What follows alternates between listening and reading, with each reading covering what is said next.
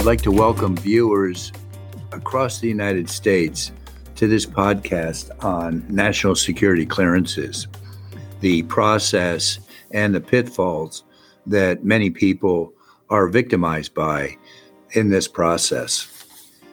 I am attorney Alan Edmonds, and I have been practicing security clearance, defense, and appeals for over 45 years. I am delighted that you're here today.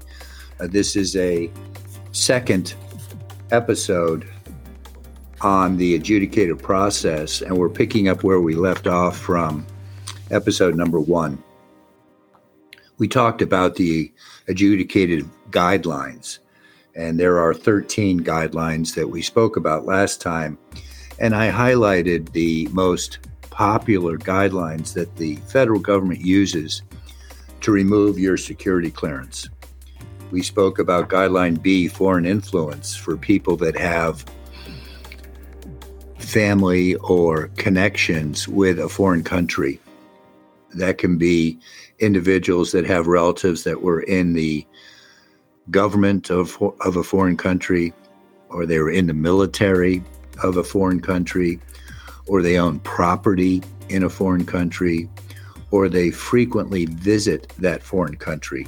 Those are all issues you want to call us about uh, to discuss. And as I've indicated before, and it's on the website and on this podcast introduction, the number is 800 481 2526. So, foreign influence, as we discussed last time, is a huge area. And then guideline D is sexual behavior. And of course, this uh, is an area that uh, encompasses all kinds of behavior that individuals can engage in. It includes adultery, it includes pornography, it includes criminal charges arising from domestic violence. Uh, it includes uh, criminal charges that uh, pertain to uh, minors. And uh, this is being alleged more and more and uh, is certainly a basis for a revocation of your clearance. The uh, major guideline that we see often is guideline E, personal conduct. And when we spoke last time, I discussed personal conduct as arising from the completion of a SF 86 or EQIP. And what happens here is that people fail to complete the EQIP uh, accurately, and the government interprets that inaccuracy as a deliberate falsification. And of course, that goes to the issue of trustworthiness uh, in the national security examination to see if uh, you are eligible for a clearance. The guideline E allegations go beyond just uh, willful or intentional misrepresentation. They also pertain to false statements given on the EQIP, false statements given to an investigator, and they go to criminal charges. So you can be charged under Guideline E, personal conduct, even though you've been charged with Guideline J, which is criminal conduct.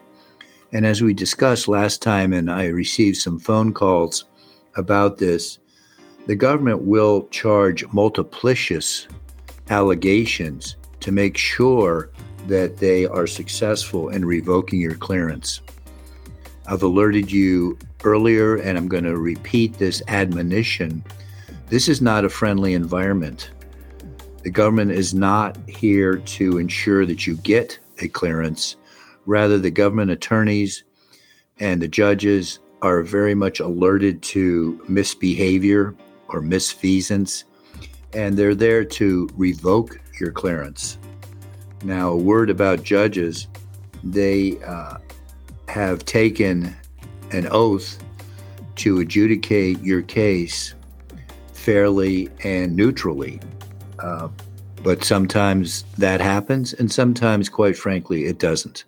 As you know, I've conducted over 3,500 trials in front of boards and administrative law judges in a variety of different agencies, including the DoD and the DOE.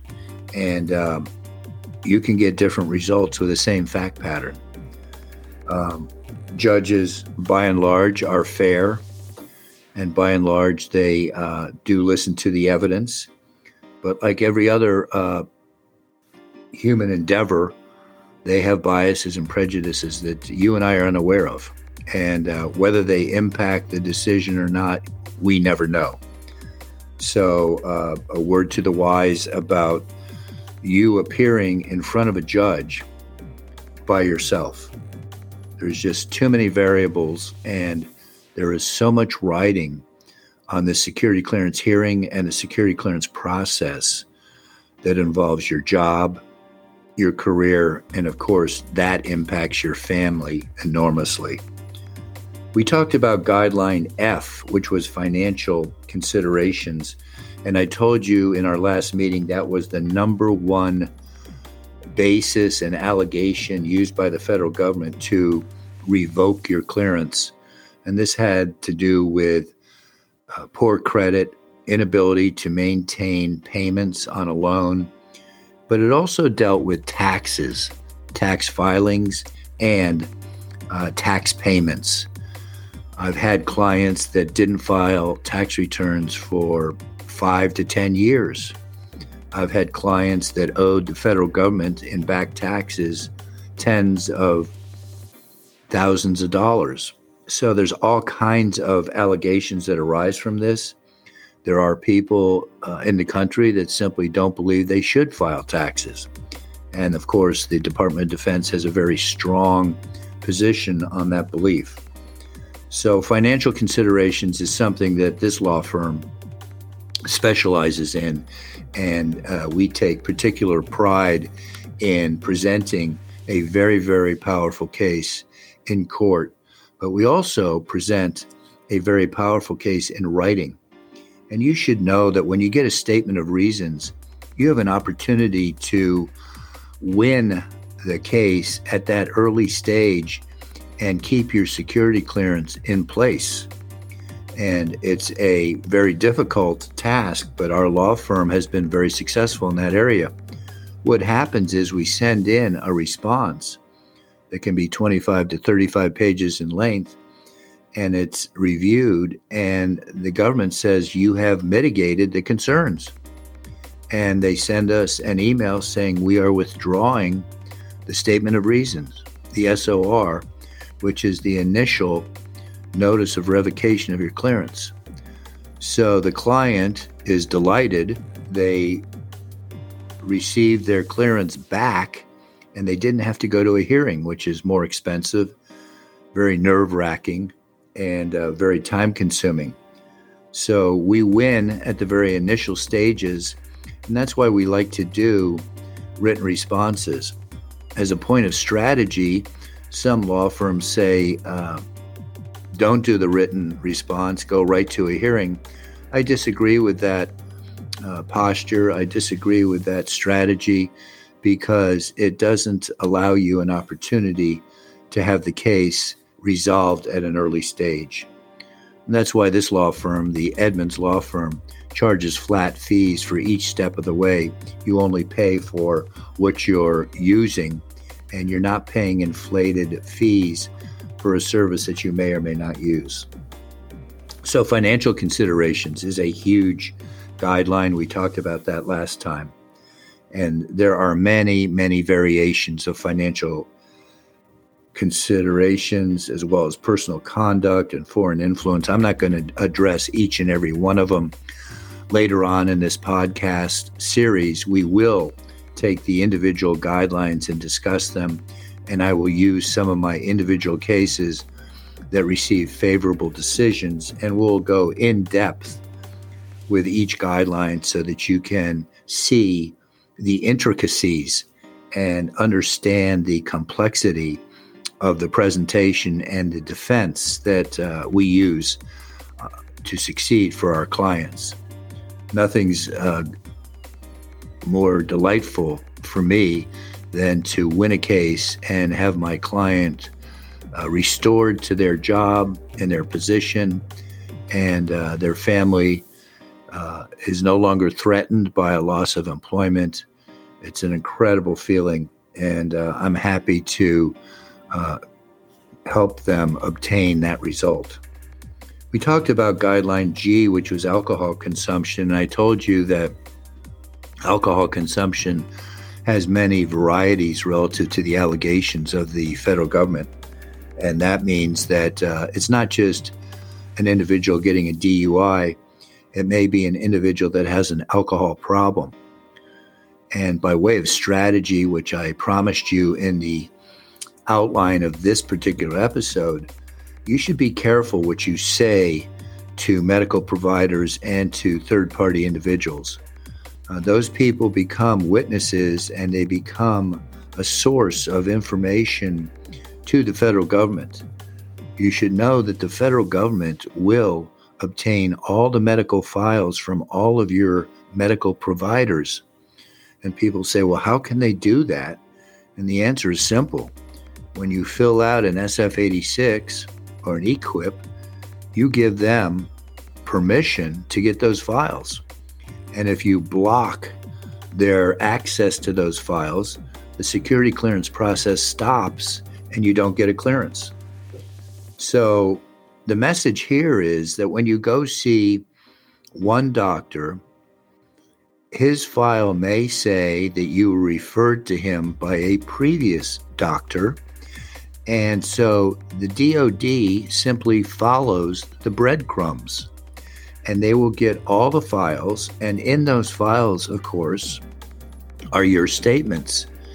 And any statement that you make in a hospital, in a rehabilitation center, or to a physician are recorded in the notes, and the DoD gets those notes. This is true with guideline H drug involvement.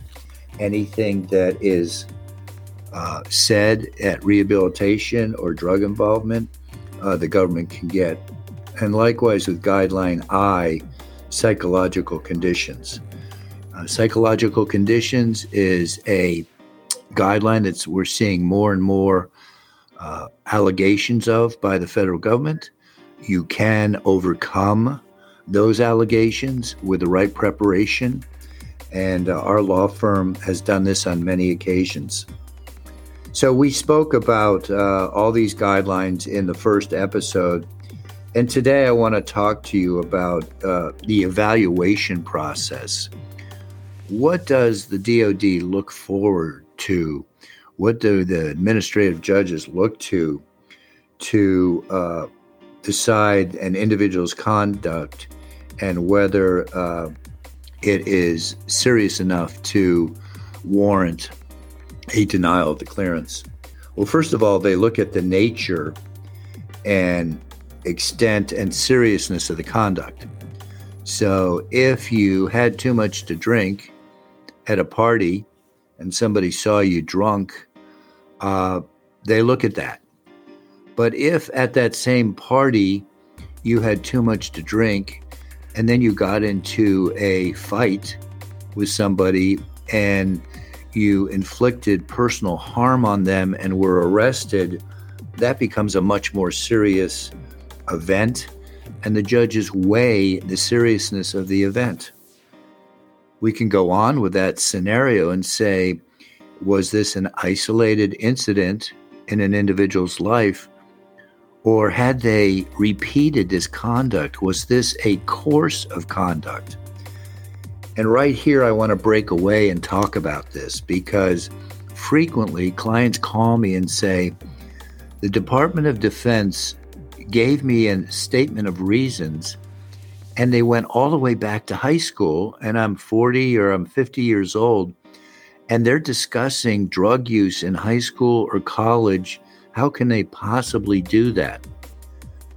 And of course, the Second question is I thought the questions pertain to a restricted period of time of, let's say, seven years. Well, what happens is the government is trying to establish a course of conduct.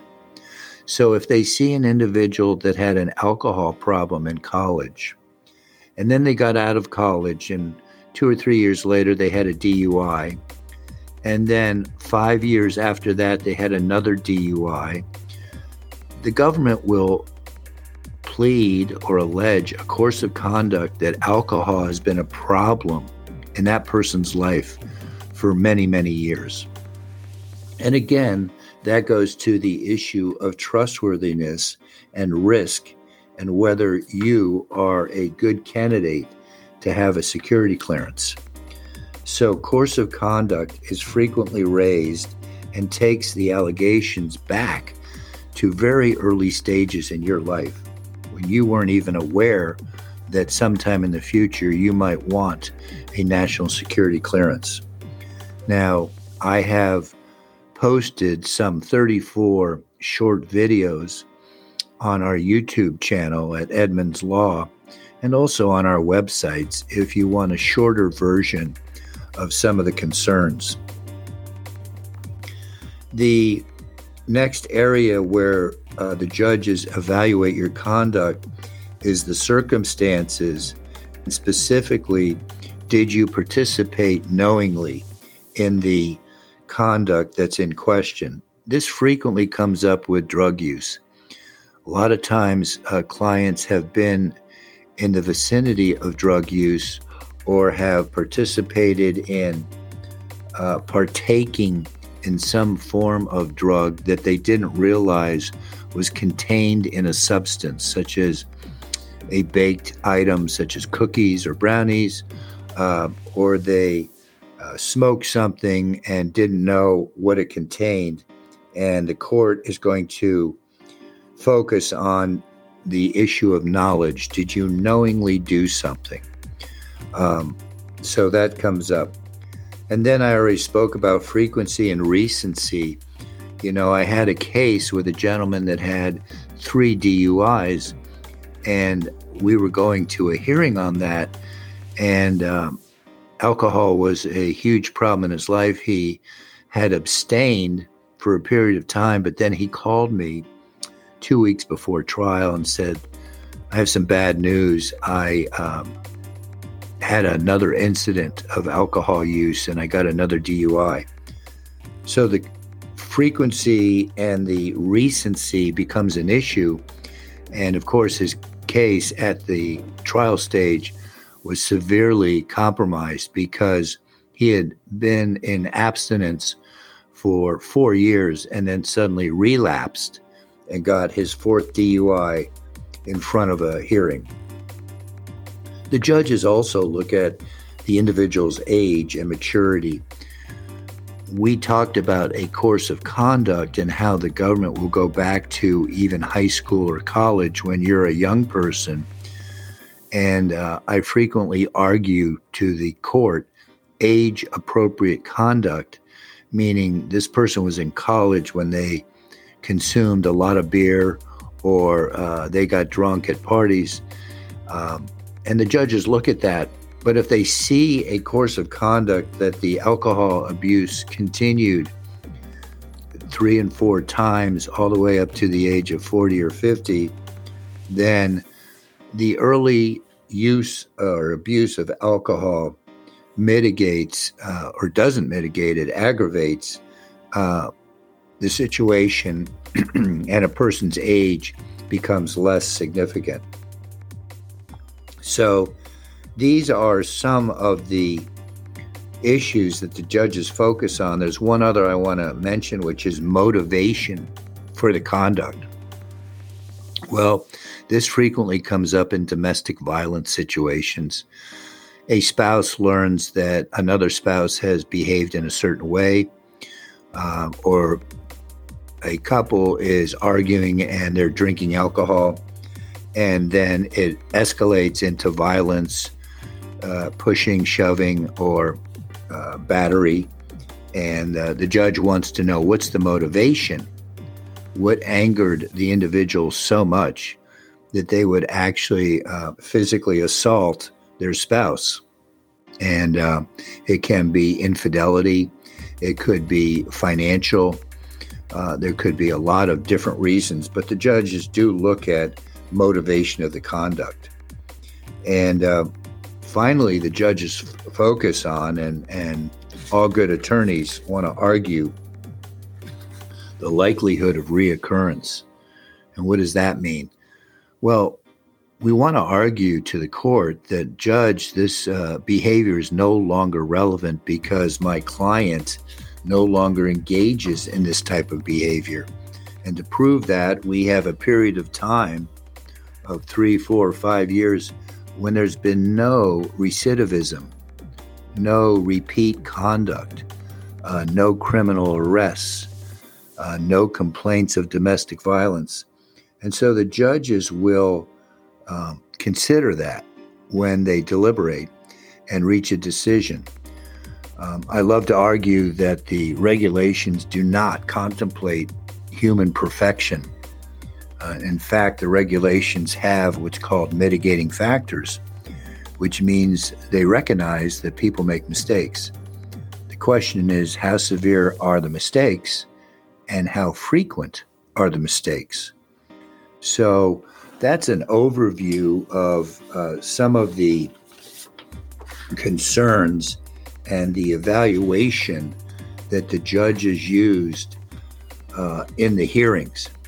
Now, they also use those same evaluating factors when they receive your response to SOR. And one of the biggest mistakes that people make is they get a statement of reasons and they talk to their FSO, their field security officer, or their S2 if they're in the military, and they're told all you have to do is write a simple one or two page response, and uh, that should be adequate. Um, in my opinion, that's terrible advice. Um, our responses run 25 pages long, they're very detailed, and uh, we do not uh, use a uh, template or anything to do a response. Each case is done independently and differently because every client is different. And we argue the unique factors of our clients. And that information is obtained after we conduct an extensive interview. So, again, you don't want to engage in trying to do this yourself. I know that many of my clients have PhDs and they're very, very experienced and brilliant people, but you just don't want to engage in that type of behavior because you have so much riding on the results and people want to do their own responses. Maybe they want to save money, but whatever, they want to uh, do this themselves because they've been told by their security officer that it's easily done and um, as I've said, I don't subscribe to that advice at all.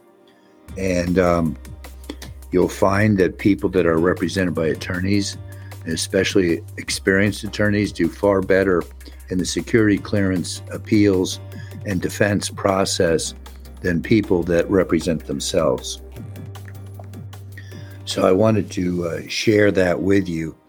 Um, if you have questions, call me. This is attorney Alan Edmonds, and I'm at 800 481 2526.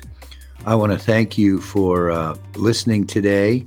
Uh, we are going to post these podcasts every week and uh, available to you. And I'm delighted to have this opportunity to share this information with you. Thank you.